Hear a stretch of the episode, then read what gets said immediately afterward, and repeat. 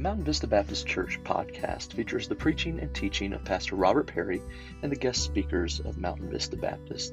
The purpose of this podcast is to help believers grow, to edify the saints, and to proclaim the gospel of Jesus Christ.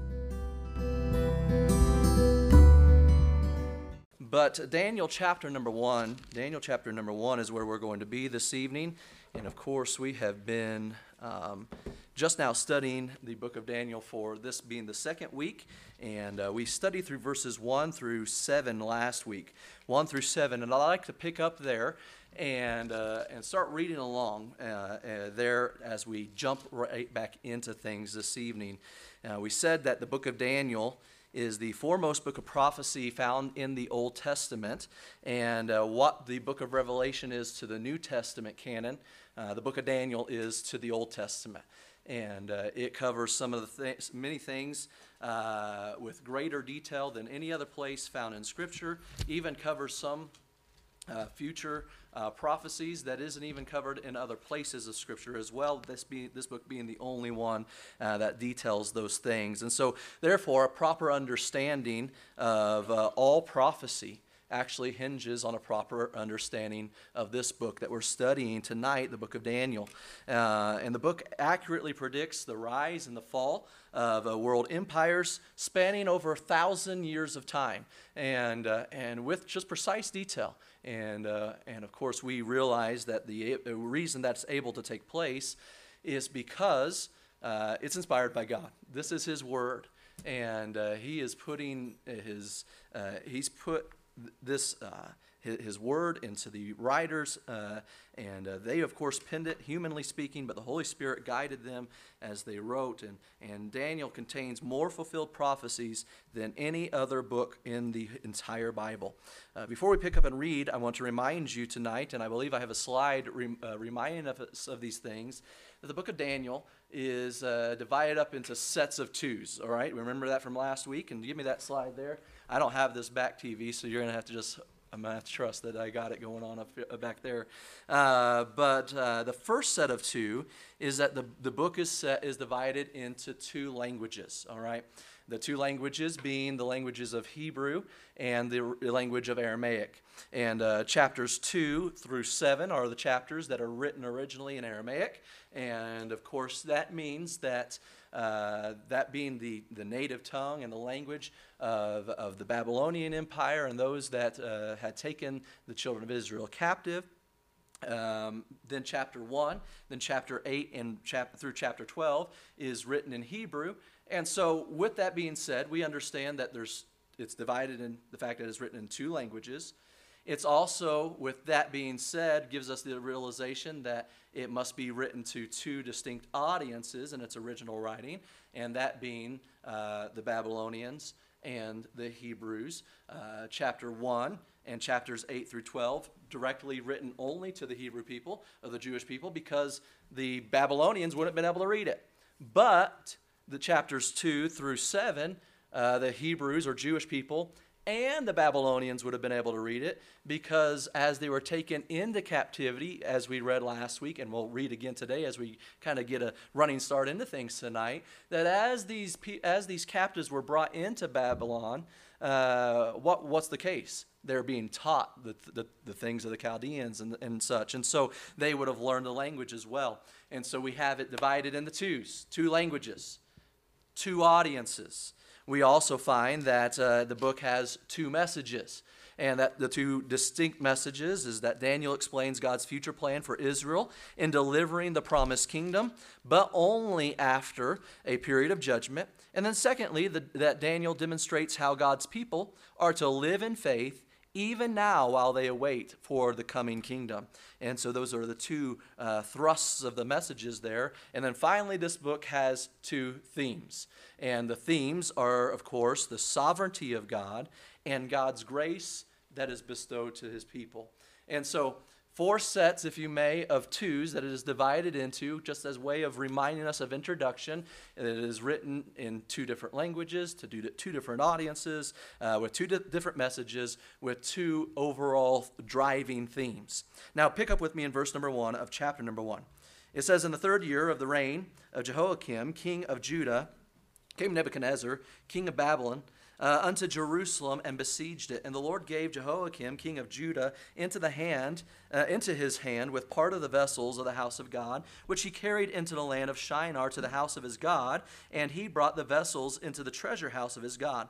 And the king spake to Ashpenaz, the master of his eunuchs, that he should bring certain of the children of Israel, and of the king's seed, and of the princes children in whom was no blemish, but well favored and skillful in all wisdom and cunning in all in knowledge and understanding science, science, and such as had ability in them to stand in the king's palace, and whom they might teach the learning and the tongue of the Chaldeans.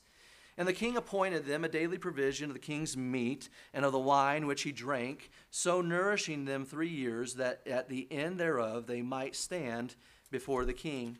Verse number six Now among these were of the children of Judah Daniel, Hananiah, Mishael, and Azariah, unto, the, unto whom the prince of the eunuchs gave names. For he gave unto Daniel the name of Belshazzar, uh, and to Hananiah of Shadrach, and to uh, Mishael, Meshach, and to Azariah Abednego. Now we pick up here in verse number 8, and I just want to read just quickly here. And it says in verse number 8 But Daniel purposed in his heart that he would not defile himself with a portion of the king's meat, nor with the wine which he drank. Therefore he requested of the prince of the eunuchs that he might not defile himself. So last week we covered those first seven verses, leading us into what we just read here in verse number eight the, fi- the decision, uh, the culmination of what's going to take place between uh, Daniel and these other three young men, uh, and of course their new masters in this new land of Babylon, of course. Uh, we saw last week that we, we saw the captivity of the people. And with that being said, we understand that God is, is at work, even in the midst of this, with, in the midst of the sins of his people, right? We taught, we spoke specifically about the fact how it speaks of Jehoiakim there at the first in, in, in chapter uh, uh 1 and verse number 1 and verse number 2, how they were uh, given into the hands of the Babylonians. We gave kind of some of the history of that. Give me the, that next slide with the map there, if you would, Brother Robert. And uh, we said that ba- uh, Babylon uh, was at war against Assyria and Egypt, right? Assyria and Egypt. Uh, uh, Egypt had been taken captive or control of uh, by the Assyrian people. And the Egyptian army was coming up from the south, going up north uh, to Haran. That's right at the very top of the map there. And they were meeting the Assyrian army. As they were making their way through Judah, through Israel, they encountered the, the, the Israeli army and uh, the king at the time, and uh, and uh, of course the the the leader, the Pharaoh of Egypt, said uh, Pharaoh Necho said, uh, "God has told me, King of Judah, stay out of this. This isn't your battle." But the Bible says that the king of Judah went and disguised himself and then led his army against it, and he fell. The army fell because of that. The uh, Judah was now taken siege or under control by the Egyptian army. Uh, just let it lay at waste pretty much for a while. They go up to Haran, meet there with the Assyrian army. The battle of the Babylonian army is two against one, but the Babylonian army still overcame. When, when the Egyptian army was heading back to Egypt, they had to pass back through Judah. When they found themselves there, they fa- had found the new king that Judah had appointed. They said, No, no, we can't put up with that because he's not going to uh, obey our commands. So the Pharaoh Necho put in charge of Judah King Jehoiakim, which is who we read here in, in chapter number one, to be the one who leads Judah underneath the rule of Assyria or Egypt, because they're underneath the Assyrian rule. And uh, it was that king now who is the one that is in charge when Babylon has finally made its way and, and completed its power in beating uh, the Assyrian army, making their way down the coast, coming into Judah, now taking these people captive. But we see that God is at work even in the midst of his people sinning. Who was it uh, told Necho, the, the Pharaoh Necho, to tell the king of Judah to stay out of it and mind his own business? God did. But the king of Judah disobeyed. And even in the midst of the sin of his people, God was still at work. We also learn that God is at work even while he's scattering his people. There was a purpose for why he was allowing the, the uh, young men to be taken into captivity and uh, to be scattered into Babylon. We also not only saw the captivity of, people, of the people, but we also understood the challenge to these people as well.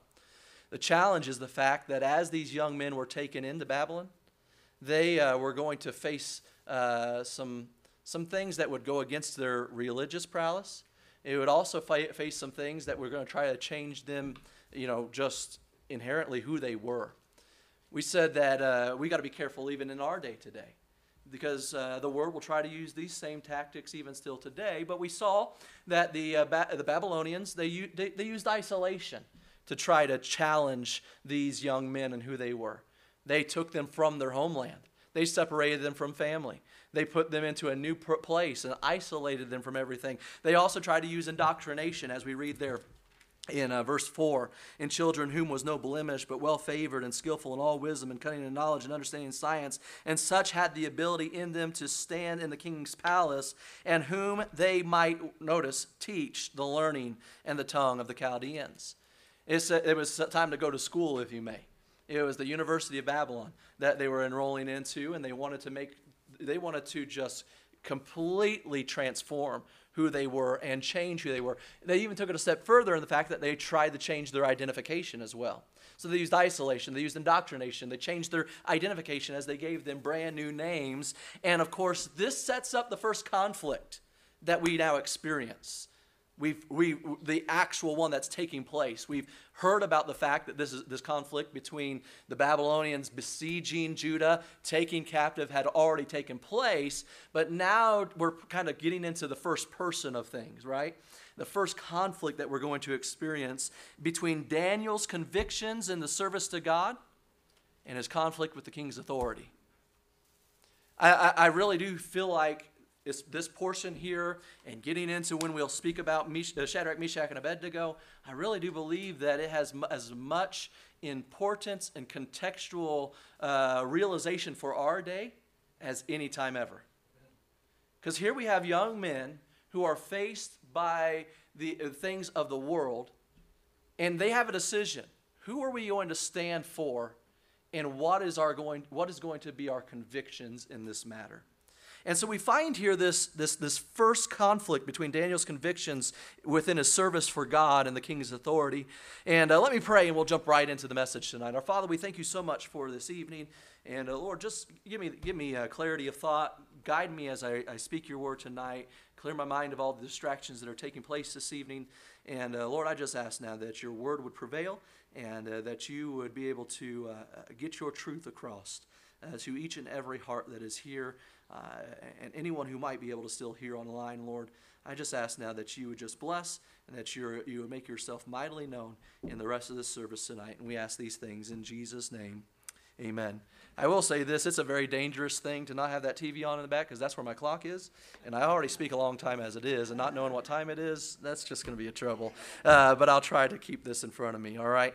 Uh, but we find number one tonight, I want you to notice the determination to do right.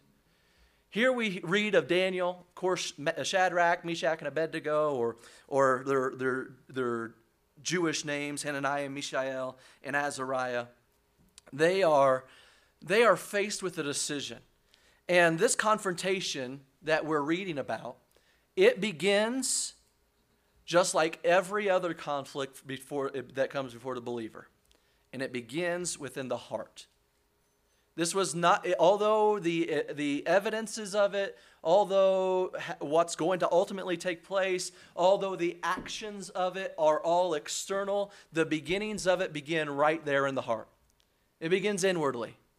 For we find here that Daniel had a decision to make before ever acting on it. For with the heart man believeth, and out of the abundance of the heart the mouth speaketh, is what the Bible tells us. As a man thinketh in his heart, so is he. And my friend, we never act without first having the thought. Now, it might almost seemingly be instantaneous, and that's where there's a danger in having just a reaction instead of having a planned uh, action for the Lord. But we, I believe that as we study this and as we look at this, that we're going to see that Daniel all, and, and these other men already had their mind made up of what the decision would be before they were ever faced with any decision to be made. Are you hearing what I'm saying tonight? They already had their minds made up of what decision they would make before they ever had any decision to make. Someone has put it like this in, re- in response to like our church attendance and our faithfulness to church. You just need to already decide that you're not going to decide on whether or not you're going to church. It shouldn't even be a choice in the matter, is what they're saying in that way. And I believe that Daniel, Shadrach, Meshach, and Abednego are, are four young men that had already decided in their heart that regardless of what situation that they encounter, regardless of what the outcome might end up being, that they will always stand with God. And there was a decision that they already had made before they even had to face a decision to make. My friend, I want you to notice in verse number 8 that as they were determined to do right, they were, they were striving to withstand the, the temptation of defiling themselves. And we need to do the same. We need to withstand any temptation to defile ourselves. Look at verse number 8. But Daniel purposed in his heart that he should not defile himself with the portion of the king's meat, nor with the wine which he drank. Therefore he requested of the prince of the eunuchs that he might not defile himself. Daniel knew what was coming. And he understood that the choices uh, that lay before him and the likely consequences of those choices as well. So he had an individual, private decision to make. You know, you were maybe when you were younger and when you stay, lived with your parents, you had the privilege or opportunity to let your parents make the decisions for you. But now I'm speaking to, uh, I'm looking across, and it looks like for the most part everyone's adults in here. You know what? Now it's time for us to do some adulting, isn't it? Now we have our own personal choices we have to make. We have our own personal decisions we have to face. And so he had a private decision he had to make, and even before the situation was made known to anyone else, he already knew the, what the outcomes could be. Before the, the decision, before the circumstances, before the situation was widely known across the land, he already knew what was lying in wait before him. But Daniel had resolved in his heart to do what was right. He had resolved to stay faithful to the things of God. And so, Daniel, yes, he considered all of the possibilities of what would happen if he ate and what would likely to happen if he didn't.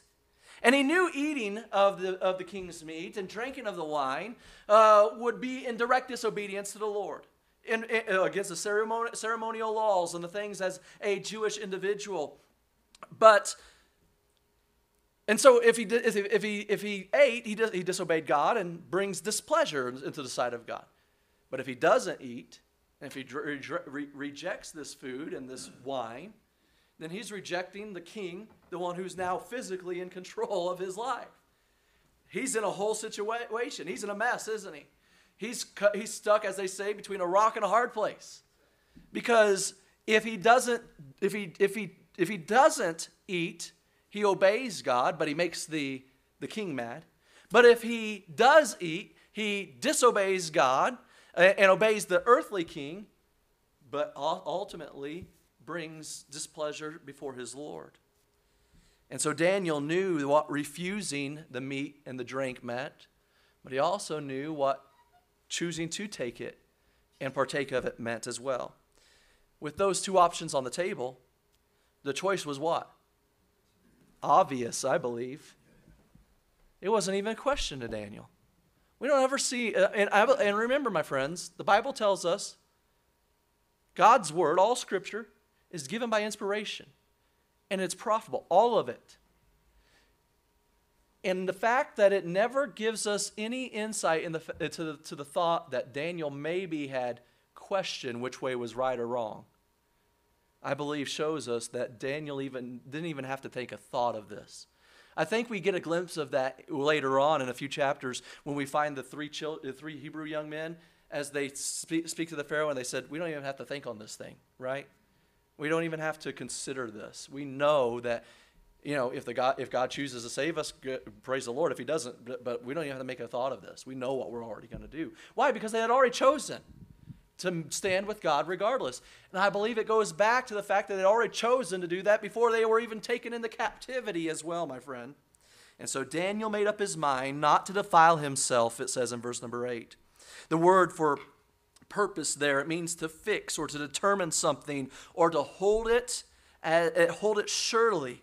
And Daniel is determined to remain ceremonial, ceremonially obedient no matter what may come. But you understand something tonight? That does not mean that he still is not, isn't interested in trying to avoid earthen circumstances or situations or, or punishments.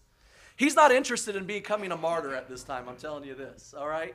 He, although he knows what the punishment could be, he knows what the consequences might be. If there's any way possible to avoid it, he's all for it. He says, Sign me up. I'm go- I know what is right, and I'm going to do what is right, and I know that doing what is right could cost me my life, but I'd rather keep it.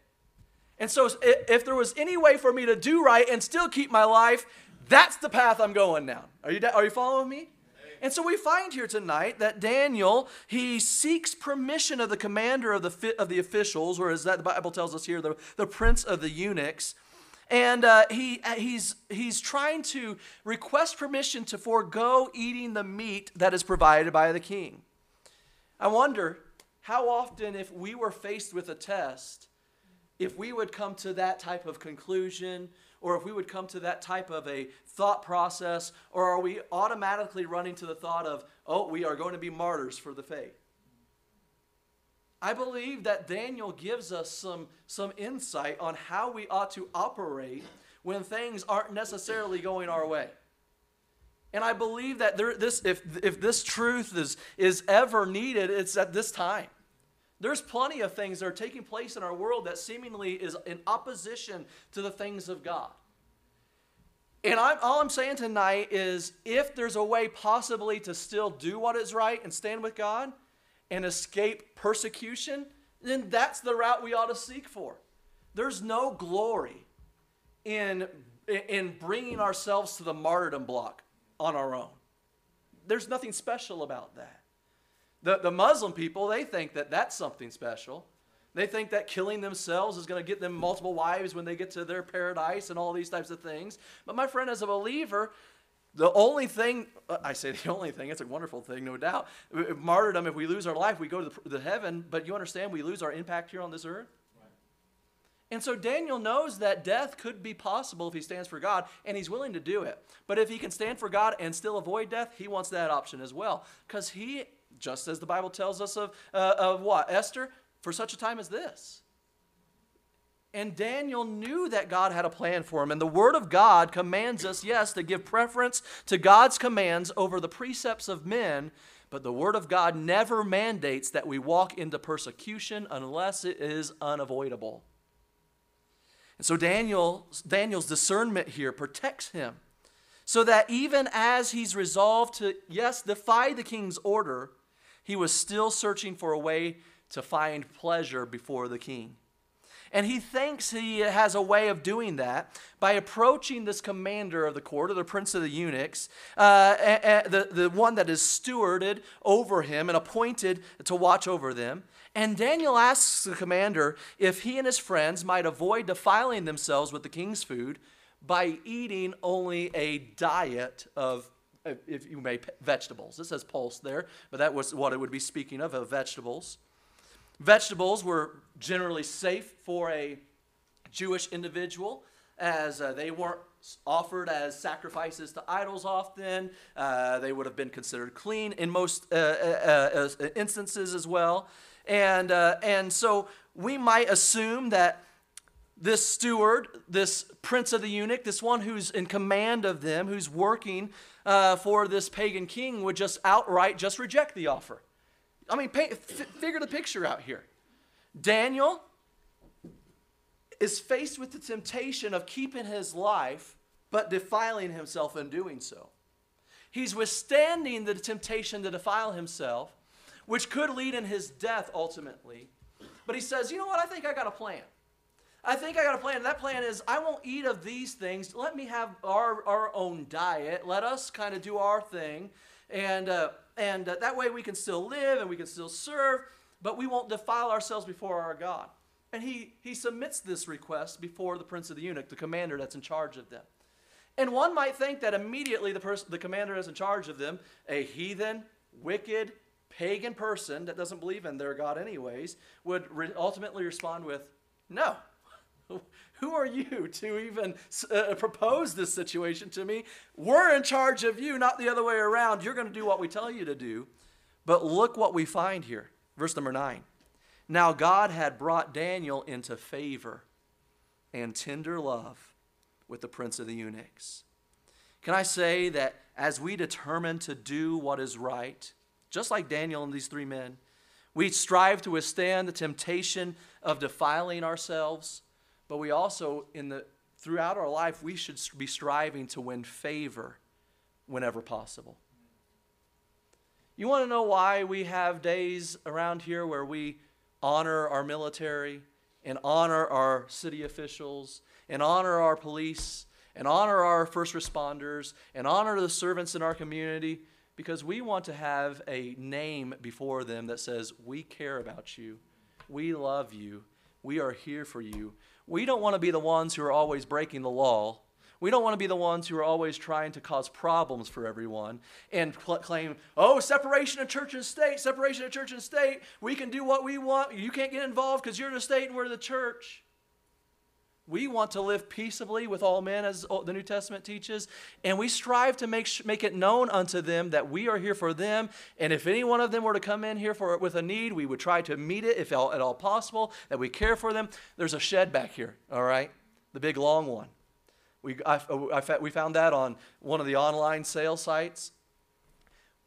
We organized it to be picked up. It was in the backyard of this person's house and the only way you could get to it was through an alley, but they had a fence all the way around it that a, a, a truck uh, with, you know, a flatbed truck could not get to. So you know how we got it out of there? We had to rent a crane to pick this thing out, put it on the back bed of this truck and bring it out here. We had everything scheduled and ready to go, and then someone brought up, hey, because of the size of it, do you think we need a permit? I'm just the pastor. I just work here. I don't know. So Brother Steve and I run down here to uh, the permit place, the county office in town. Uh, we walk in, we say, hey, we need to, uh, uh, we're about to have a, a, a, shed delivered. Do we need a, a permit? They said, what size is it? We told them the size. Yeah, you're going to need a permit. I said, well, I need a permit. How much is it? Well, I mean, uh, when are you planning to have it? It's already, it's being delivered tomorrow morning. Well, you can't have a permit by then. There's no way you can do it. I'm like, I ain't trying to cause problems or anything like that. I want to do what's right. I want to take care of things, but we need it right now. If we, uh, like, call somebody. Like, let's figure this out. We want to do this right. And uh, they started calling, making phone calls, and praise the Lord because we didn't have any electricity run to it. We did, I ultimately didn't need a per- permit. All I'm just saying is, when it was brought up, I didn't think of it at first, but when it was brought up, I wanted to make sure I was doing it right. I don't want the inspector to come out here and say, you're, you're out of code and doing all these things. We have the fire marshal that comes every year. He walks around, and honestly, I don't know if we're online or not, but who cares? Honestly, he doesn't check us out probably to the extent that he could. He doesn't. But let me tell you something. I want to try to, I, I, do, we do our best to make sure we're in compliance with anything that is on that list to make sure that there's no problems there. Ultimately, those things are for safety, anyways, and we want to keep you safe. But what I'm saying tonight is this I'm not here to, eh, with the attitude of, you know, bless God, like it or lump it, we're going to do our thing and nobody's going to tell us what to do. That's just, that's just looking for issues. And my friend, I want the type of name within our community that if any type of crazy persecution might come, like we're seeing out west of us, that we can come to our city officials and say, listen, we've always gotten along. We've always had a good name. And I know that this regulation here and this, is there any way that we can get an exemption of that?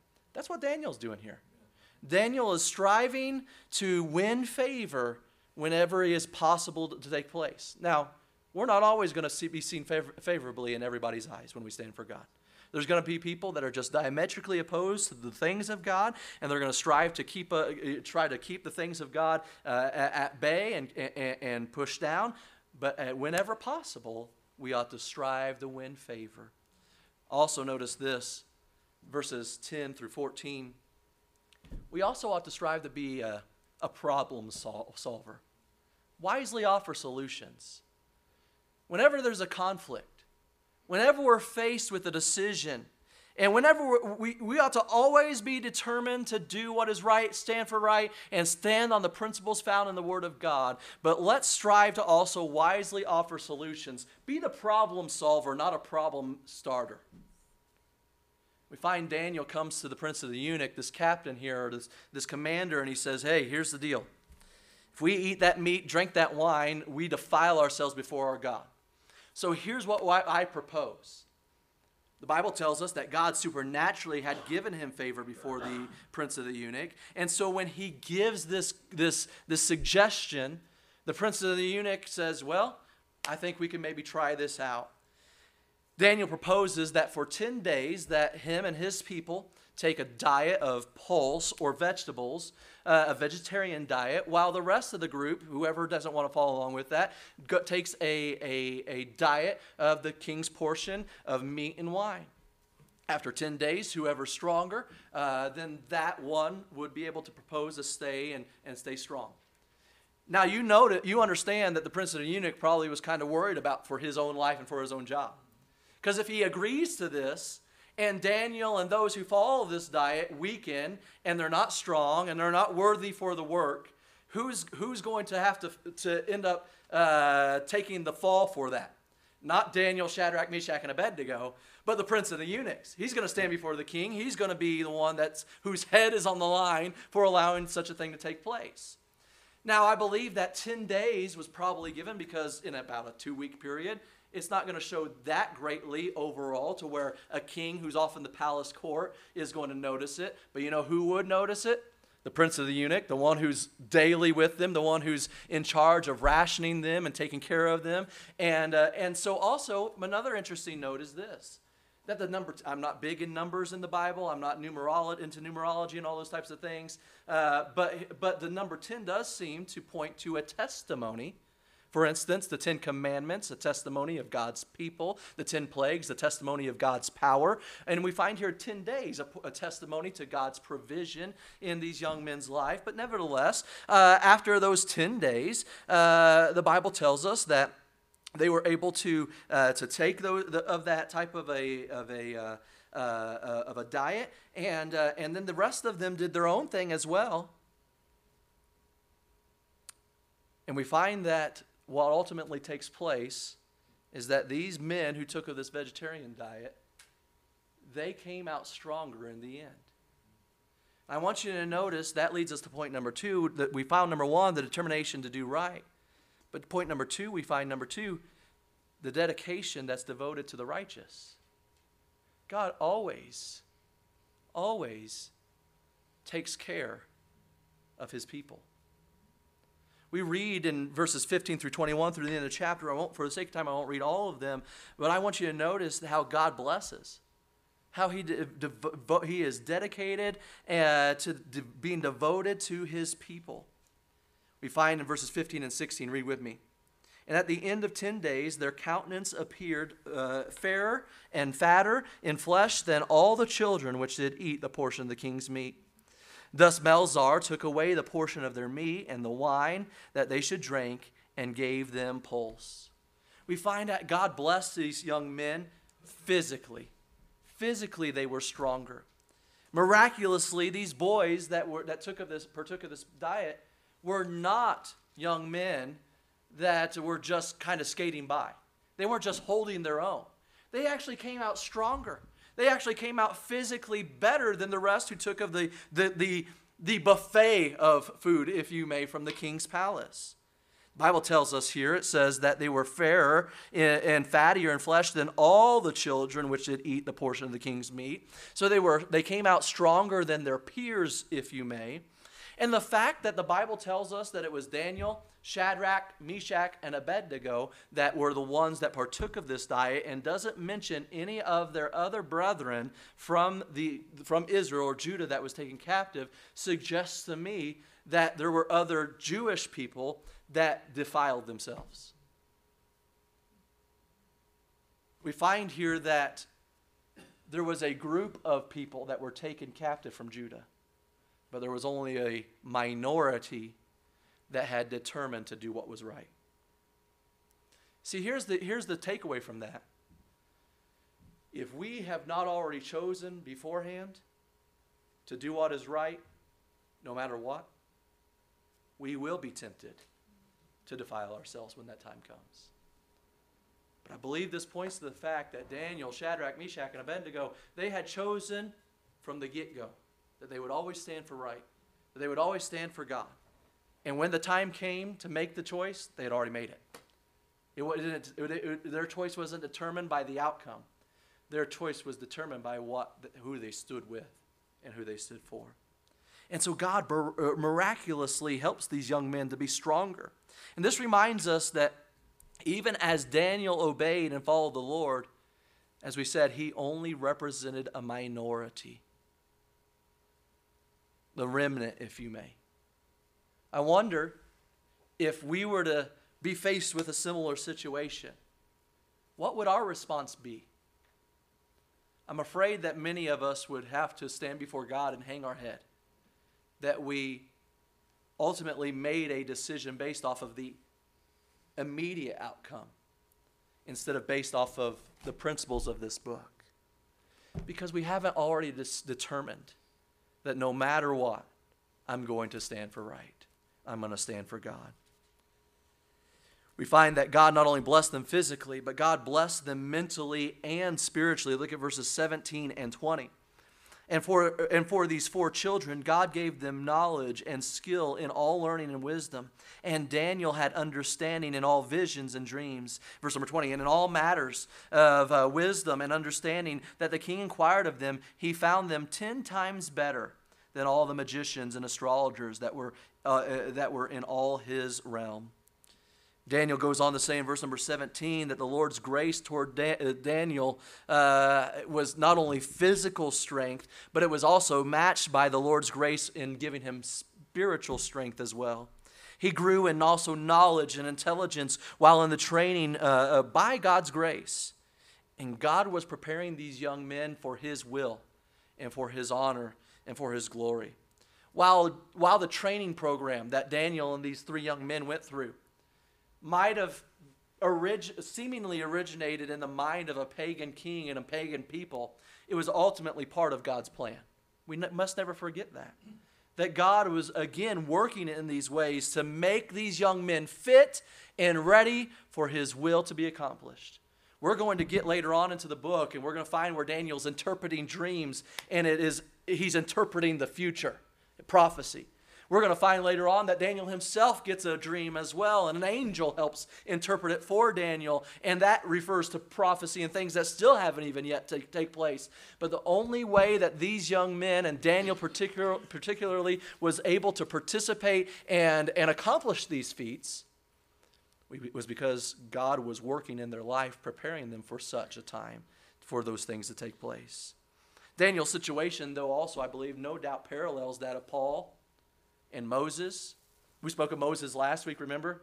Moses was raised in the Pharaoh's court. He had the best of, of uh, teaching and training by the Egyptian courts. He was ready and prepared to be able to, to lead militarily and all of those things while he was there for the first 40 years of his life in Egypt. That was the physical, mental training that Moses needed in order to lead the children of Israel through the wilderness. Then the spiritual training came on the 40 years on the backside of the desert.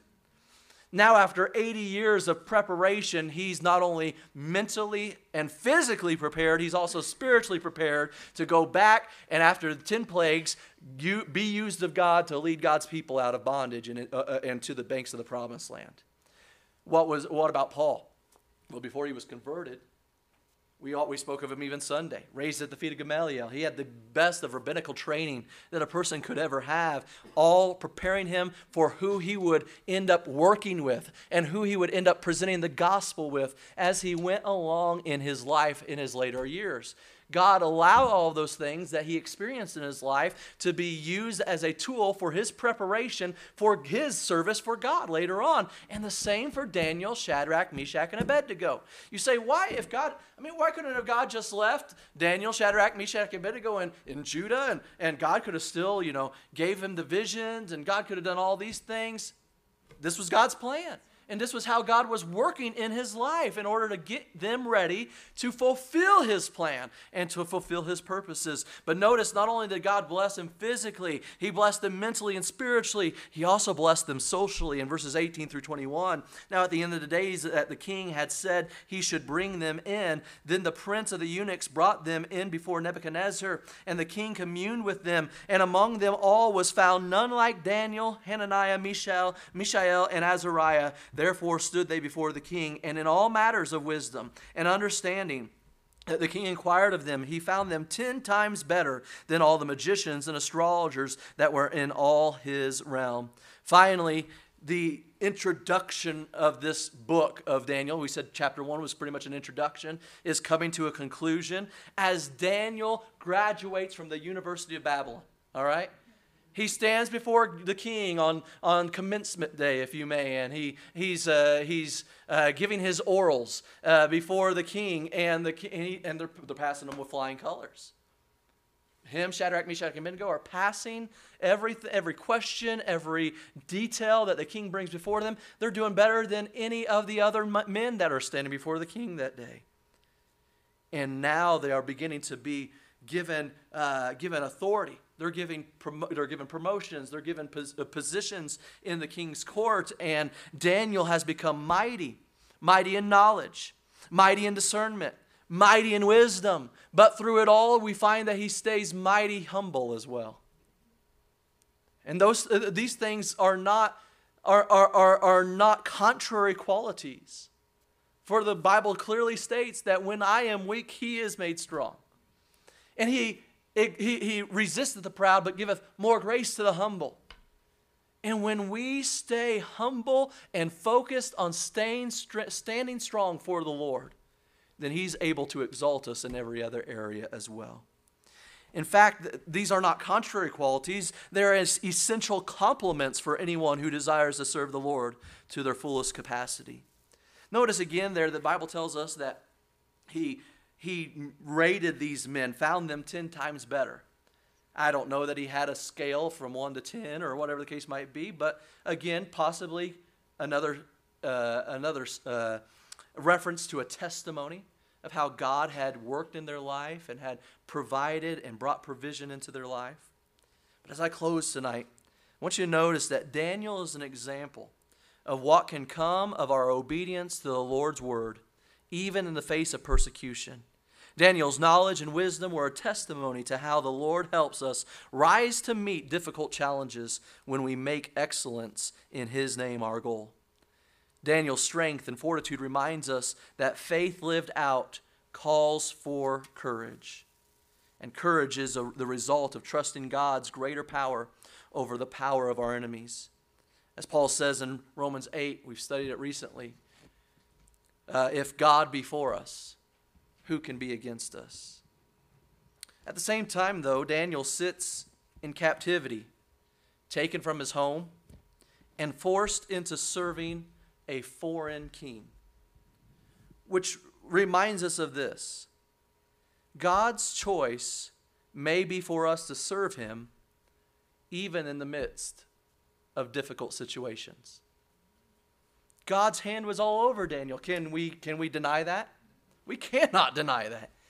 God's hand was all over him. God's will was being accomplished, but God's will for Daniel and these other three men also involved being in the midst of a very, very difficult situation. See, Daniel didn't assume that because he was in Babylon, that God, the God of Israel was no longer on the throne. He realized that even though he was facing a difficult and tough situation, that God was still in control. Why? Because he lived with a trust in God. He lived determined to live by this book. He didn't have all that we have. Can you imagine that? We've got the complete divine revelation of God, and we still struggle with it. He only had a mere portion of it, but he was completely dedicated to it. And because he was completely dedicated to do what, doing what was right, he realized with 100% faith that as he was determined to do what was right, that God was dedicated to devoting himself to the righteous that stood for him. And my friend, that is still true today. When we determine to stand for right, God is dedicated to devoting himself to you and I. Now, as he dedicates himself to you and I, does not mean that we get to skate through life without any problems. Because as we see, God was all over Daniel, and Daniel was faithful to God, but da- God chose for Daniel to be in captivity. So the, the, the fact that problems exist doesn't mean that God isn't God. The test is whether we will still serve God in every situation, trusting he, is, he has good purpose for placing us where we are. That's the test. That's what, where, where the rubber meets the road, if you may. Consider how the chapter ends. Read with me there in, in verse number 21. And Daniel continued even unto the first year of King Cyrus. So, I told you it's a dangerous thing not to have the clock back there. But uh, let, let, just recap so we don't miss. The, I mean, this is very important before we close out this chapter. Daniel, Shadrach, Meshach, and Abednego, they were taken in captivity from Judah. We learned last week, probably somewhere around the age of 14, right? They spent three years in their training before they went into the court. Of course, um, uh, if the historical accounts are true about how the Babylonians did things, uh, they would take young men at 14, they would graduate at 17 for their service, all right? So, for three years, they've been in training. Uh, the first part of that training was a 10 days where they tested to see whose diet was going to be the right one and such. God's grace was upon them, allowing them to not defile themselves because they had determined to do what was right. They, just, they devoted to that. Those years go on. After those three years are taking place, about 17 years of age now, these young men are. They're giving, they have been given positions within the Babylonian working order, the court. Ultimately, Daniel would have some leadership roles over all the magicians of the day, the magi, if you may, the, uh, what they would be called. They were the ones that were the scientists of the day, the historians of the day, librarian, librarians of the day. Interestingly enough, we'll learn later on that directly correlates and ties Daniel to the magi that would come and, and visit Jesus as, at his birth. But nevertheless, we find that uh, Daniel and these young men are given a position. But the Bible says that Daniel served in, the position, in a position in Babylon underneath a pagan king until the first year of King Cyrus. Now, Daniel served in Babylon until Cyrus of Persia came in to be, into, uh, into, uh, into uh, uh, rule. They were taken into captivity in 605 BC, we said last year. Cyrus came into rule at 538 BC. That means he worked there in the minister, uh, as a minister of, in the court of the king for 65 years. 65 years Daniel served this pagan, wicked people, bringing him to about the age of 90 years old. Was God in control? Was God's will being accomplished? Was God's hand all over Daniel? Was Daniel being faithful to God? Did, did God ever cease from being God? No. So we realize that God is God even in the face of bad circumstances. And sometimes God's will involves us experiencing a tough time. 65 years of a tough time, if you may, for Daniel. I don't know what it means for you and I. Paul said he asked at least three times for the thorn of the flesh to be removed, and it wasn't. Was that God's will? Yeah, absolutely it was. It was God's will to let him to go through this ailment, whatever that ailment was. All I'm saying tonight, my friends, is this that God is God in every situation. Daniel was completely dedicated to doing, the, doing what is right before God. Most of us would say, oh, because of that, God's going to sweep in. He's going to pick them up miraculously. Daniel's going to just be turned it, just like Joseph. He's going to, you know, come into the, the second command. He's going to lead miraculously, and he's just going to make things right. I mean, even the Pharaoh and the people are going to turn to God. Nope, none of that happened. None of that happened in 65 years of Daniel's service, but Daniel never wavered. Daniel never gave up. Daniel never turned his back on God. Daniel never said, It'd be easier if I just bow. Daniel never said, Oh, I, I, I might lose my life if I don't do this, so uh, I, am just going to give up and I'm going to give way to the, the things of this world and God will know, God will forgive me. No, my friend, Daniel stayed, stayed faithful in the midst of it all. And where we would say for 65 years God turned his back on him, we realize hindsight being 2020, and as we read the scriptures, that God was with him the entire time. The lesson is that we can't measure God's faithfulness by our circumstances.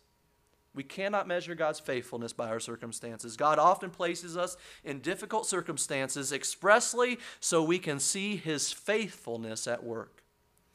And He may leave us there for quite a while so we can demonstrate our faithfulness to Him. Father, we thank you for this evening. I pray that the message was clear. I pray that, uh, that in spite of me, that your word was proclaimed, and uh, Lord, that you were honored and glorified through it.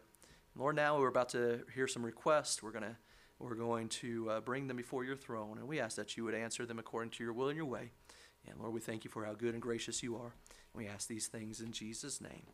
Amen. If you do have a prayer request card that you have not got turned in yet, hold it up quickly. We'll grab it on the way by with Brother Wilhelm bringing those up to me. And it looks like Matt's got one over there. Matt, if you'll meet him maybe halfway, and uh, that way we can get these uh, mentioned, and then we'll go to the Lord in prayer tonight. Thank you, sir. All right, Miss Sue um, had called in earlier. She has a kidney appointment on Monday and uh, the doctors are a little concerned with her numbers. And so just be in prayer for her and, uh, and that appointment this coming Monday, uh, uh that everything will go smoothly there. And um, I don't know this. I don't know who this one's from. It doesn't have a name. It just says it's praise though, uh, praising uh, f- uh, praise for how great uh, God, God's love is for us unconditionally. That God is love even when we don't deserve it. He still loves and guides us from the lowest point uh, even to our highest. And so praise the Lord for his provision in that way. Miss Mona is praising the Lord also that Miss Maria is home and uh, praising God for a safe travel and answered prayers. Uh, Matt and Ruby Wells are asking prayer, um, continued healing for their uh, for mom and salvation uh, of loved ones as well. They have an unspoken, and then uh, be in prayer for Brother Matt's work schedule and uh, for additional wisdom concerning those matters. They are praising the Lord that he, has answered some prayers for them and uh, and some requests. So praise the Lord for that. Miss Juanita is asking prayer. The Rolstons are sick tonight, and so please, please be with them, uh, be in prayer for them. And then also, uh, um, Miss Juanita's mom is getting sick. Um, she's not feeling well at this time either. And then uh, Brother Kyle uh, needing uh, some guidance and some leads on a job. And so be, please be in prayer for Brother Kyle's uh, for that request there for a job. Brother David Jones is asking prayer. His manager is resigning and uh, please pray that the transition to the new manager would be a smooth one, and that w- that uh, God would give uh, David favor in the manager's eyes there as well. And uh, he's praising the Lord to be able to be back home safe uh, from New Mexico last week. Uh, brother Terry Evans is asking prayer for his brother Larry, who is in the hospital with blood clots. Maybe had been caused by having COVID, and so just be in prayer for his brother Larry and for that to work out smoothly there. Uh, Brother Jim and Miss Lisa are asking prayer um, for uh, their daughter Lindsay and her husband. Is that Jerry, right? Jerry? Um, for God's direction. Uh, they want to move here to Sierra Vista, so be in prayer for. Um, uh, for that situation and circumstance. Be in prayer for their full commitment to the Lord and uh, for His work in their lives also. So just be in prayer that the Lord will make Himself mightily known and uh, give them wisdom and direction concerning those matters there. Uh, Miss Rudy is asking prayer for wisdom in dealing with behavior uh, with, with Jesse, and, uh, and so just be in prayer that the Lord work there and help in that situation. And then praising that Xavier graduated Navy boot camp, to, and so praise the Lord for that also. Brother Ed Matchett is asking prayer for God's guidance and wisdom in dealing with a situation at work with some of the employees there. And so just be in prayer for Brother Matchett as he helps lead things there and managing things there. And then uh, uh, and Matt over here is praying for uh, Bill Wagner uh, for his surgery and also for salvation. And so these are new requests tonight. And if there was anybody on, online that happened to leave any requests there, we'll gather those as soon as the service is concluded and make sure we get those in the prayer bulletin as well for next week. Uh, I would ask that you pray for those who are traveling to Deming tomorrow and, or Friday, and then returning maybe Friday or Saturday. Uh, and then uh, be in prayer uh, and ask the Lord to uh, just uh, be with the preachers and be with me as I speak on Friday as well. But let's go to the Lord in prayer. And so find yourself a prayer partner. And all right, well, write that down, please, and uh, we'll make sure to uh, get that in the prayer bulletin. And uh, but we'll go to the Lord in prayer, and uh, then you will be dismissed as soon as uh, you're done praying. All right.